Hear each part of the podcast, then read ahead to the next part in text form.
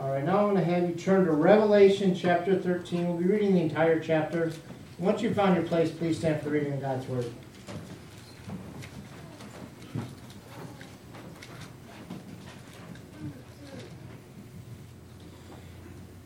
And I saw a beast rising out of the sea, with ten horns and seven heads, with ten diadems on its horns and blasphemous names on its heads.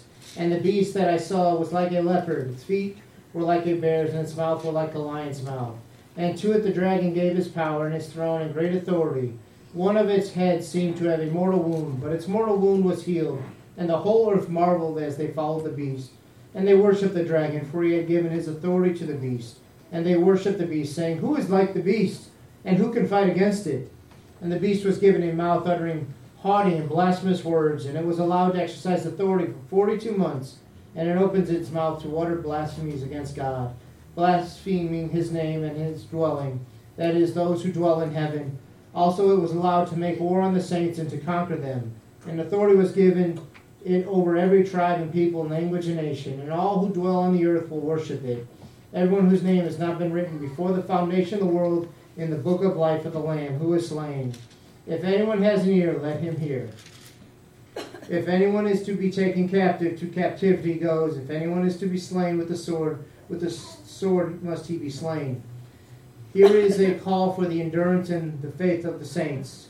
Then I saw another beast rising out of the earth. It had two horns like a lamb, and it spoke like a dragon. It exercises all the authority of the first beast in, in its presence, and makes the earth and its inhabitants worship the first beast, whose mortal wound was healed.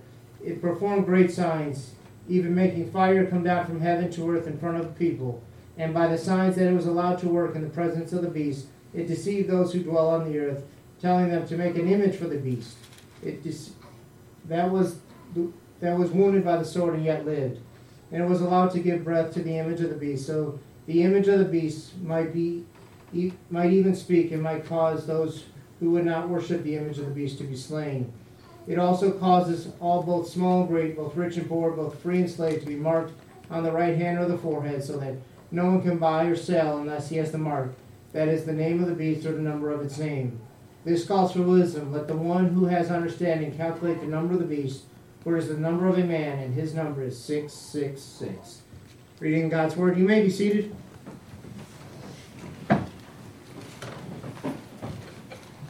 Who here can tell me what this is? It's a dollar? All right, come up here, honey. He said it's a dollar bill. Would you tell the congregation what it really is? Paper. It's paper. It's a counterfeit. What I want you to understand is that what we see in this chapter, what we see from Satan always is he's a counterfeit. Amen. A, a counterfeit, when somebody counterfeits money or anything else like that, they have a, a purpose to deceive you, to make you think it is the genuine article. And looking at, at this piece of paper, you would think it's the genuine article. It was, it was copied from a genuine article, but if you were to touch it and realize it's just fake, you take it to the bank, they're going to arrest you. they know it's fake. Do you? Are you able to tell when something is fake, when it's phony? Are you able to tell when something is Christian or not? There are many in this world, and, and we are warned throughout Scripture we are told that there are many that will come in Christ's name, claiming to be teachers and preachers. And they, they will claim to be of Christ. You're told you need to be able to tell the difference. What, what is happening here in, in these chapters is a follow up from Revelation chapter 12. What happened in Revelation 12? We have the great archangel Michael. He goes to war against Satan, the red dragon, the serpent, the ancient beast, our enemy of enemies. Satan, the one who deceived Eve, the one who tried to declare himself God. He has now been cast down. Uh, and he brought a third of the angels with him that we now call demons. For they no longer deserve the name angel. And so he has been cast down to the earth. So what is he trying to set up? Now that he no longer has access to heaven, no longer has access to accuse you before God, he no longer has access to God's throne. He no longer could have dreams about ascending to the throne of God and becoming God himself. So what does he have to settle for? Like many men that have had their dreams shattered, they settle for something far less. And Satan has to settle for something far less. He has to settle for declaring himself God of the earth because he is not able to go up to heaven anymore. And so he, he tries to create what we will call an unholy trinity. He tries to replicate what God has made. And so Satan tries to establish himself as the Father. The first beast that we read of is the one known as the Antichrist. He is, he is a Jesus like figure. He will be seen as a Messiah for the world. He will mimic the miracles of Jesus, including a false resurrection. And this miracle is why people will fall after him. There's many people in this world want to know how does the, the resurrection of Christ affect me? It affects you immensely. But too many want to reject it. You know, what we have in scriptures, I share with my Sunday school class, what we have in scriptures is, is God in a loving way warning us of what's to come. We are like a child playing in a busy Walmart parking lot, and there's cars coming and going, and we're too short to be seen by these cars, and we're going to get hit. And so, what does God do? He rescues us. He dies in front of the car and pulls us back so we don't get hit. That's the death of his son. Jesus came to die for you so you don't have to suffer that death. But too many of us were arrogant and we're stubborn. We're like, well, that can't happen twice. And we go right back out in that parking lot. And guess what happens? You get hit, you're dead. You're eternally separated from God. What Satan offers this world is counterfeit. He offers a Christ that cannot save you, but will only condemn you. Christ offers you to come and worship him freely. What does Satan offer you? He says, Come and worship the Antichrist, the beast. If you do not worship him, you will starve to death. You will not be able to provide for your family. There is no blessing in honoring the beast, only cursing if you refuse to obey. That doesn't sound like God at all, does it? That doesn't sound like a Savior. It sounds like a tyrant. He also rises up one that's called the false prophet. He is one that, that mimics the work of the Holy Spirit. The Holy Spirit has been given to us to testify to us about Christ.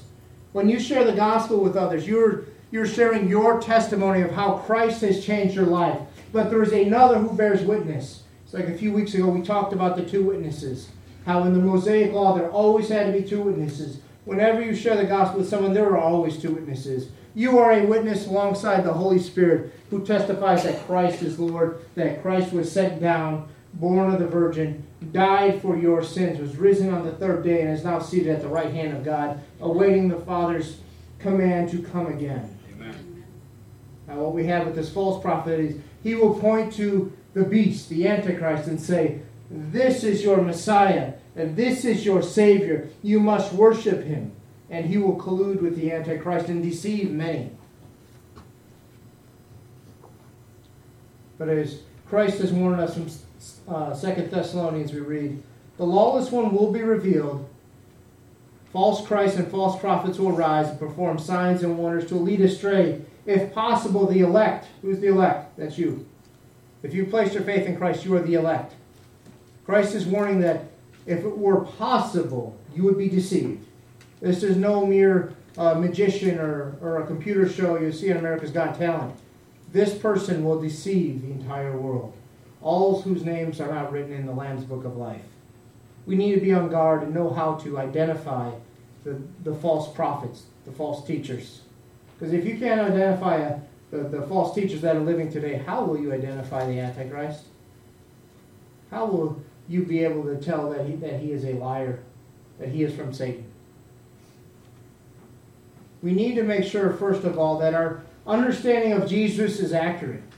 Too often we will watch movies, and if you watch different movies, you'll see that there's different portrayals of Jesus, different actors, different directors with their different takes. Just like when you and I read the scriptures, you might read one thing, I might read another. But we need to be accurate to what the scriptures say and not, not make up a God in our own mind, because what is that called? That's idolatry. It is sin against God Himself. Too many of us, we commit adultery. For either we, we make Jesus out to be something He's not, or we make up a Jesus that's not even real. Too, too often when we look, uh, probably the Jesus, the, the, the pictorial Jesus in movies and things that I like the least is, is the hippie Jesus. You'll see this in the 60s and 70s movies. You got Jesus, and, and he's very loving. He's like a big teddy bear. Come to me, I love you. Well, what do I read when I read the Gospel of John? I read of Jesus who says, You do not believe my words because you cannot stand to hear them, because you are of your father the devil. That sounds like a hippie Jesus, right? No. Jesus was a radical, immensely so. I've shared with you before, uh, the, the preacher David Platt wrote, wrote a book where he got himself in a little bit of trouble because he said God hates sinners. Does God hate sinners? What does God's word say? God abhors sinners. Make, make no mistake that, that God does not like to put up with sin. He sent his son so you don't have to be a sinner anymore. When you enter into his presence, you will be a saint, not a sinner. But one, one thing he said, he marveled, he said, when Jesus would go around preaching, he, and he would start getting a following. We read about him feeding thousands and thousands of people. At one time, he feeds 5,000 men, plus the women and children. They don't even number the women and children, for there's so many. And he follows that up. What, what does he do? He gives the, the great bread of life sermon in John, where he says, If you do not eat my flesh and drink my blood, you will not have eternal life. It's a real easy sermon to hear, right? You don't hear Joel Osteen preaching that too much, just saying. It's not an easy sermon to preach, and it's less it's even less easy to hear. The reality is Jesus was a radical. We need to make sure that the Jesus that we know is the Jesus that we follow. We don't follow after false teachers and false prophets who claim one thing. Because one thing, just like this dollar bill that, that false teachers have in common, they give you the appearance of being Christian. They give you the appearance of being a teacher of God. There were many teachers of God in Jesus' day. And he called them all out. He called the Pharisees out. It was much better in Jesus' day to be a sinner than a Pharisee. The sinners were given grace. The Pharisees, because they claimed to know God, were held to a much higher standard. Just as myself and our deacons and our Sunday school teachers, you'll be held to a higher standard. If you teach what is not of God, you'll be held accordingly. So, how can we know what is of God and what is not? How can we identify these false teachers? How are we going to identify the Antichrist? I have four things here I'd like us to go over. Number one thing, any person that is of God, that is a, a Christian, the number one thing they should do with their lives, and especially with their teaching and preaching, is to exalt Jesus. If you ever see a preacher exalt themselves over Christ, they are not of Christ. If you have Sunday school teachers that want to exalt themselves over Christ, they're not of Christ. The reality Christ didn't come to make us rich. Christ came to offer us salvation. I've said many times, well, what does Jesus offer you? He offers you eternal life. And you should re- be rejoicing, jumping up and down. Yes, even as Baptists, you can dance and praise God for that. Amen. amen. I'll have to note the, the amen came from the dancing Baptists.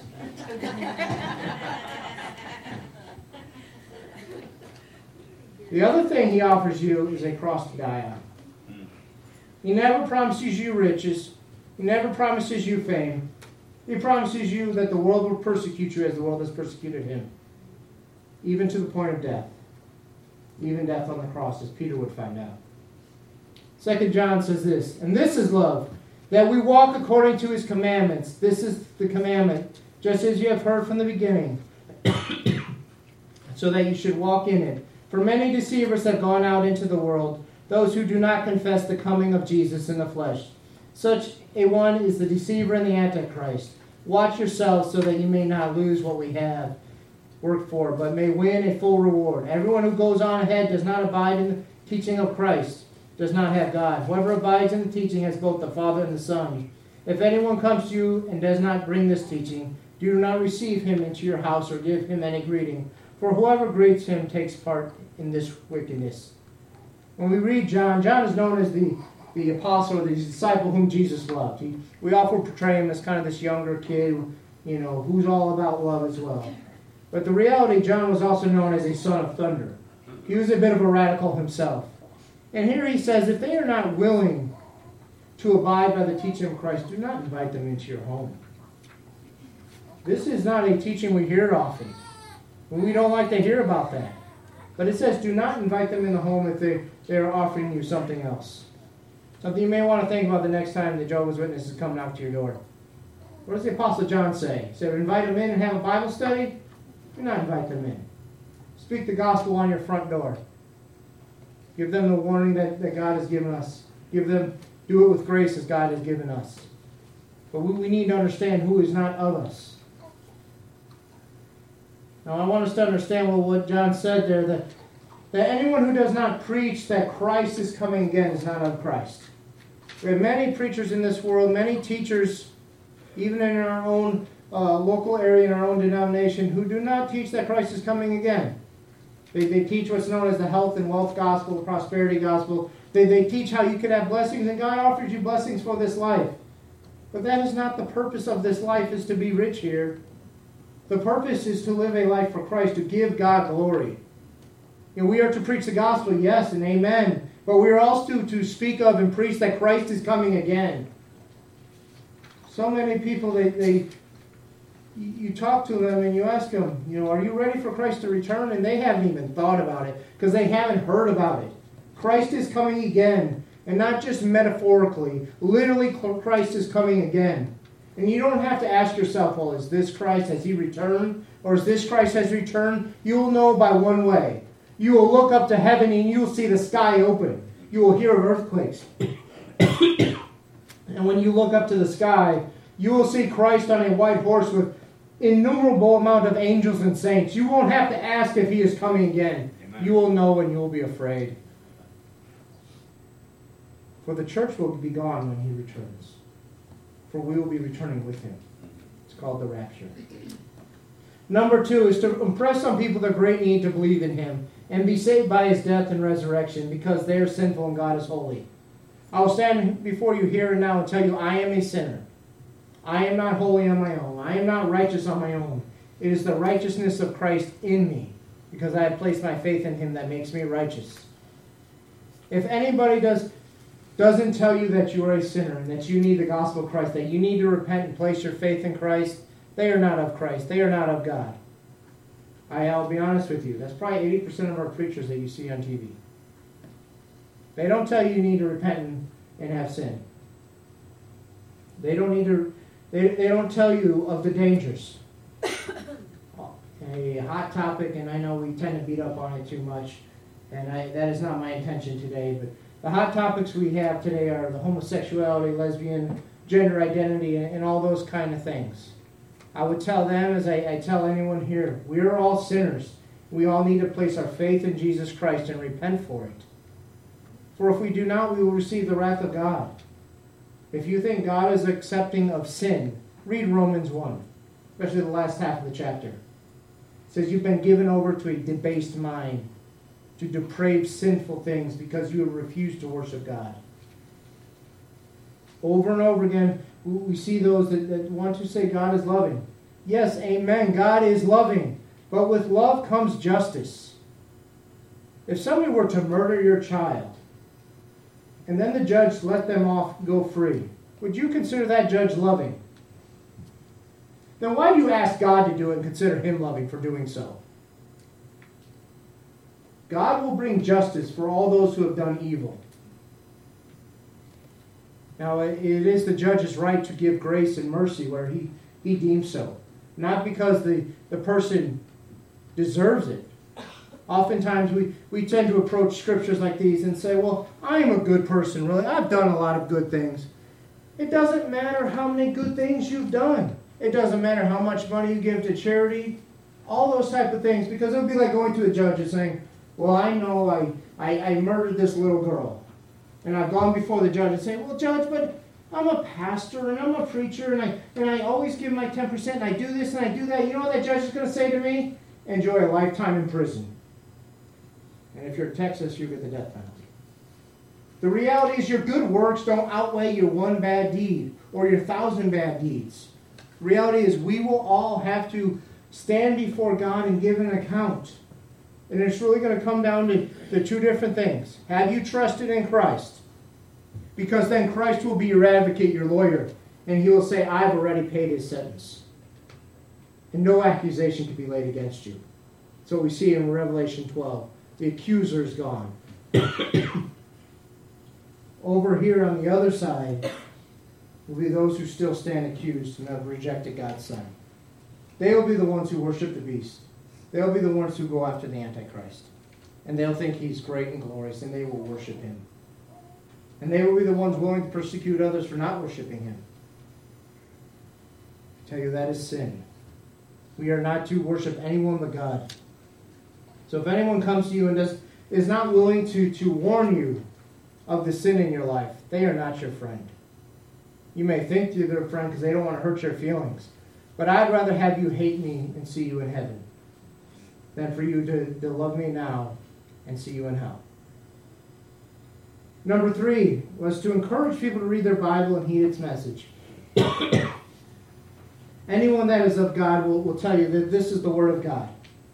Those that tell you this is not the Word of God, or that our, our society's uh, new beliefs about things outweighs this archaic book, they're not of God.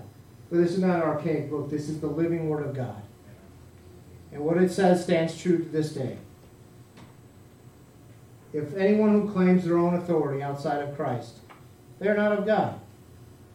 You know, the easiest red flag for me for false teachers is they'll get up behind a pulpit or on TV and they won't open this, but they'll come and say, you know what? God spoke to me to tell you this.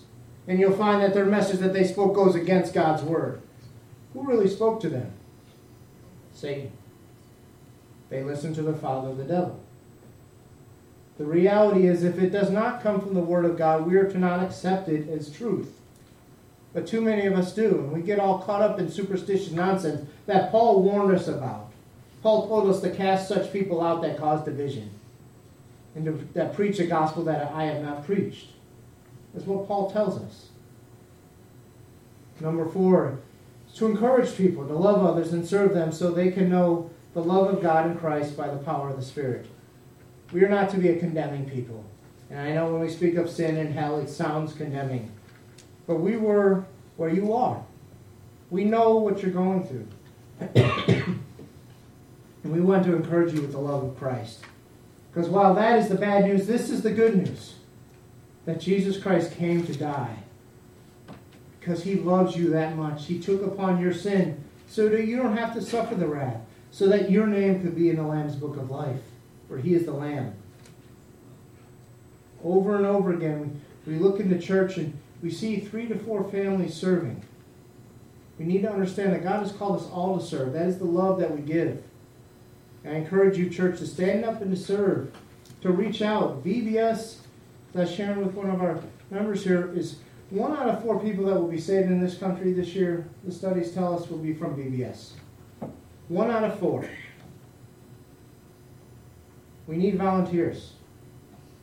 We can't do it on our own. It shouldn't be the same seven or eight people every year. We should see new people, desiring to see people come to Christ, desiring to see those little kids saved. Because this may be the only time they ever come to church. I'll be honest with you, I went to church three or four times in my, my child life. Spiritually speaking, I'm in a miracle that God got a hold of. Most they don't most kids won't go to church when they, they get old because they saw their, their parents had no need of it. Why should they have need of it? Or they saw their parents were hypocrites and they went to church but they did all kinds of sinful things as soon as they got home. Or they were cussing sailors on the way to church. Kids see, kids know. They'll know if you're genuine. We have such a short time on this earth. You know, the, the Bible describes our life like grass in the field. We mow grass every week, and then that grass dies. Mm-hmm. The sun, sun will come and scorch it up, or the winter snow will come and destroy it. It will be gone. And that's how our life is. We have such a short period of time. We need to make sure we're, we're not allowing the weeds to get to the children, but that the, the, the true grass, the, the truth of God is, is offered to them. I want you to, to think about could you this day identify the Antichrist or identify any false teacher?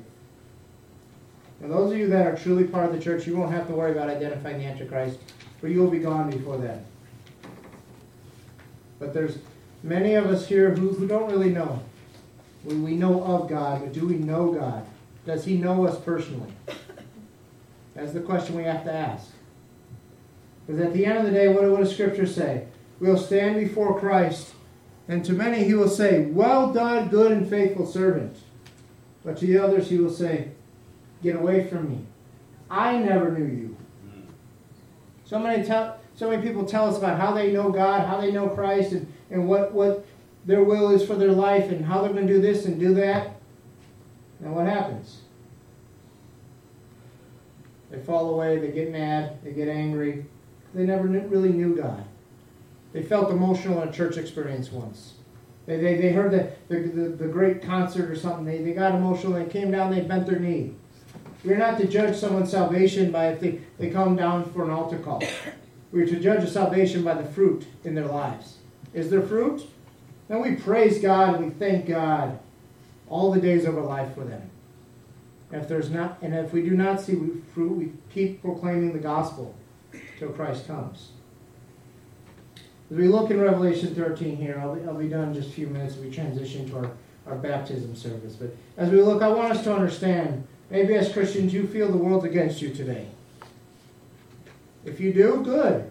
You should feel the world's against you. Read, read, John. What does Jesus say in it? The world has hated me. You should expect it to hate you. You are not greater than your master. If they did this to the master, they will do this to the servants. We need to understand that clearly. But we're reaching a point in society where I believe we're, we're setting the stage for what all Revelation speaks of. In this world right now, especially in this country, this country will embrace you if you're a Muslim, if you're Buddhist, if you're Hindu, if you're atheist, if you're agnostic, if you're uh, church of uh, science, you know, you could go on and on and go on in all the religions I would consider false. And yes, atheism is a religion. But what does it say about Christianity? Why will it not accept Christianity? Because the one thing that all these other religions have in common, it says you want to get to God, you want to get to heaven, you want to have a happy life, you must work for it. You must work for it. You must work for it. You must work for it. You must work for it. What does Christianity say? It says your works are filthy rags. They are not good enough to be to approach the throne of God. There is only one way, and His name is Jesus Christ. He came and died for you. Amen. That's Now, right. now, many of you, you don't want to accept Jesus. And so you're, you're doing what Peter warned you not to do. Peter said, Do you think Christ will come again and be crucified again? There is no other salvation. So, what is Christianity saying? Saying, "I- I'm sorry, Muslims, you are wrong. You are going to hell if you do not accept Jesus Christ.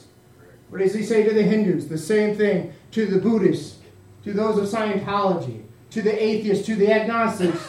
We, we hold nothing back. We, we make up no lies. We, we don't sugarcoat anything Jesus has said. Jesus said, I am the way, the truth, and the life, and no one will come to the Father except through me. And that is why the world hates you, because you tell it its ways are wrong. You're telling the world it is about to burn, and it is about to burn. Not just hell, physically, this earth will burn. There are many who want to worry about global warming. You need to worry about the wrath of God. You really think you can destroy what God has made? It's laughable. It really is. But, but Peter warns us in his epistles. He said, It will not be like the days of Noah. Christ warned, warned us that this generation will be worse than Noah. Congratulations, you're living in the worst generation in the history of the world. Make you feel good? You shouldn't. The reality is that God will not judge the world by, by the flood again. That is why he sent the rainbow. The same thing this world uses to, to make a symbol of sin. No, he will judge this world by fire. That is what Scripture speaks of. And he has told you now is the time to flee from the fire. Now is the time to come and accept Jesus Christ as your Lord and Savior. The world doesn't like it. And it's not going to like you if you accept it. And I know there, may be some here that, that don't like the words I'm saying, and maybe you won't like me for it. I'm willing to live with that. Right? I've spoken the truth to you from God's holy word. Amen. And those that are about to, to come forward in baptism have they, they have accepted that truth and they identify with, with Christ's death, burial, and resurrection. We should not be worrying about you know, our retirement accounts and everything that, that we're going on in life. What we should be doing is looking for the coming of Christ, working for the salvation of souls, setting up his kingdom. But too many of us, we worry about the wrong things. We worry about the superficial things, the things in life that don't matter. The type of car you drive really doesn't matter. The house you have or where you live, that doesn't matter. Those precious babies, they are what matters. Raise up your children the way they should go, and they will not depart from the faith when they grow old. Understand that, that God is for you. He loves you. Yes, the sentence is hard to hear. But when we, we hear about Christ and his love, John declares, For God so loved the world that he gave his one only Son. He did not come into this world to condemn the world. God is not here to condemn. What does Scripture say? For the world is condemned already. The world's been condemned since the garden. God is offering you a lifeline. We are literally, it's literally like we are on the Titanic and, and the iceberg is hit and it, the ship's going down and there, there are lifeboats that you could get out now. But you say, no, this is a beautiful ship. It's not sinking. To your own destruction you go. God sends no one to hell. Absolutely no one. For God loves everyone and his desire is that every man, woman, and child will be saved. People choose hell because they reject God. Mm-hmm. If you reject God, you reject to be in his presence. And there's only one other place for you after you die. I encourage you this day as, as we play the music for the altar call, we're going to prepare for baptism, that, that you would heed these words. That if you don't know Christ, you would come down. And it's not, there's, I've said it many times, there's not special magic in the words that you pray. It's the repentance in your heart. Have you truly repented? If you've truly repented, you, you will turn away from your sin and turn to God. And this day you will be saved.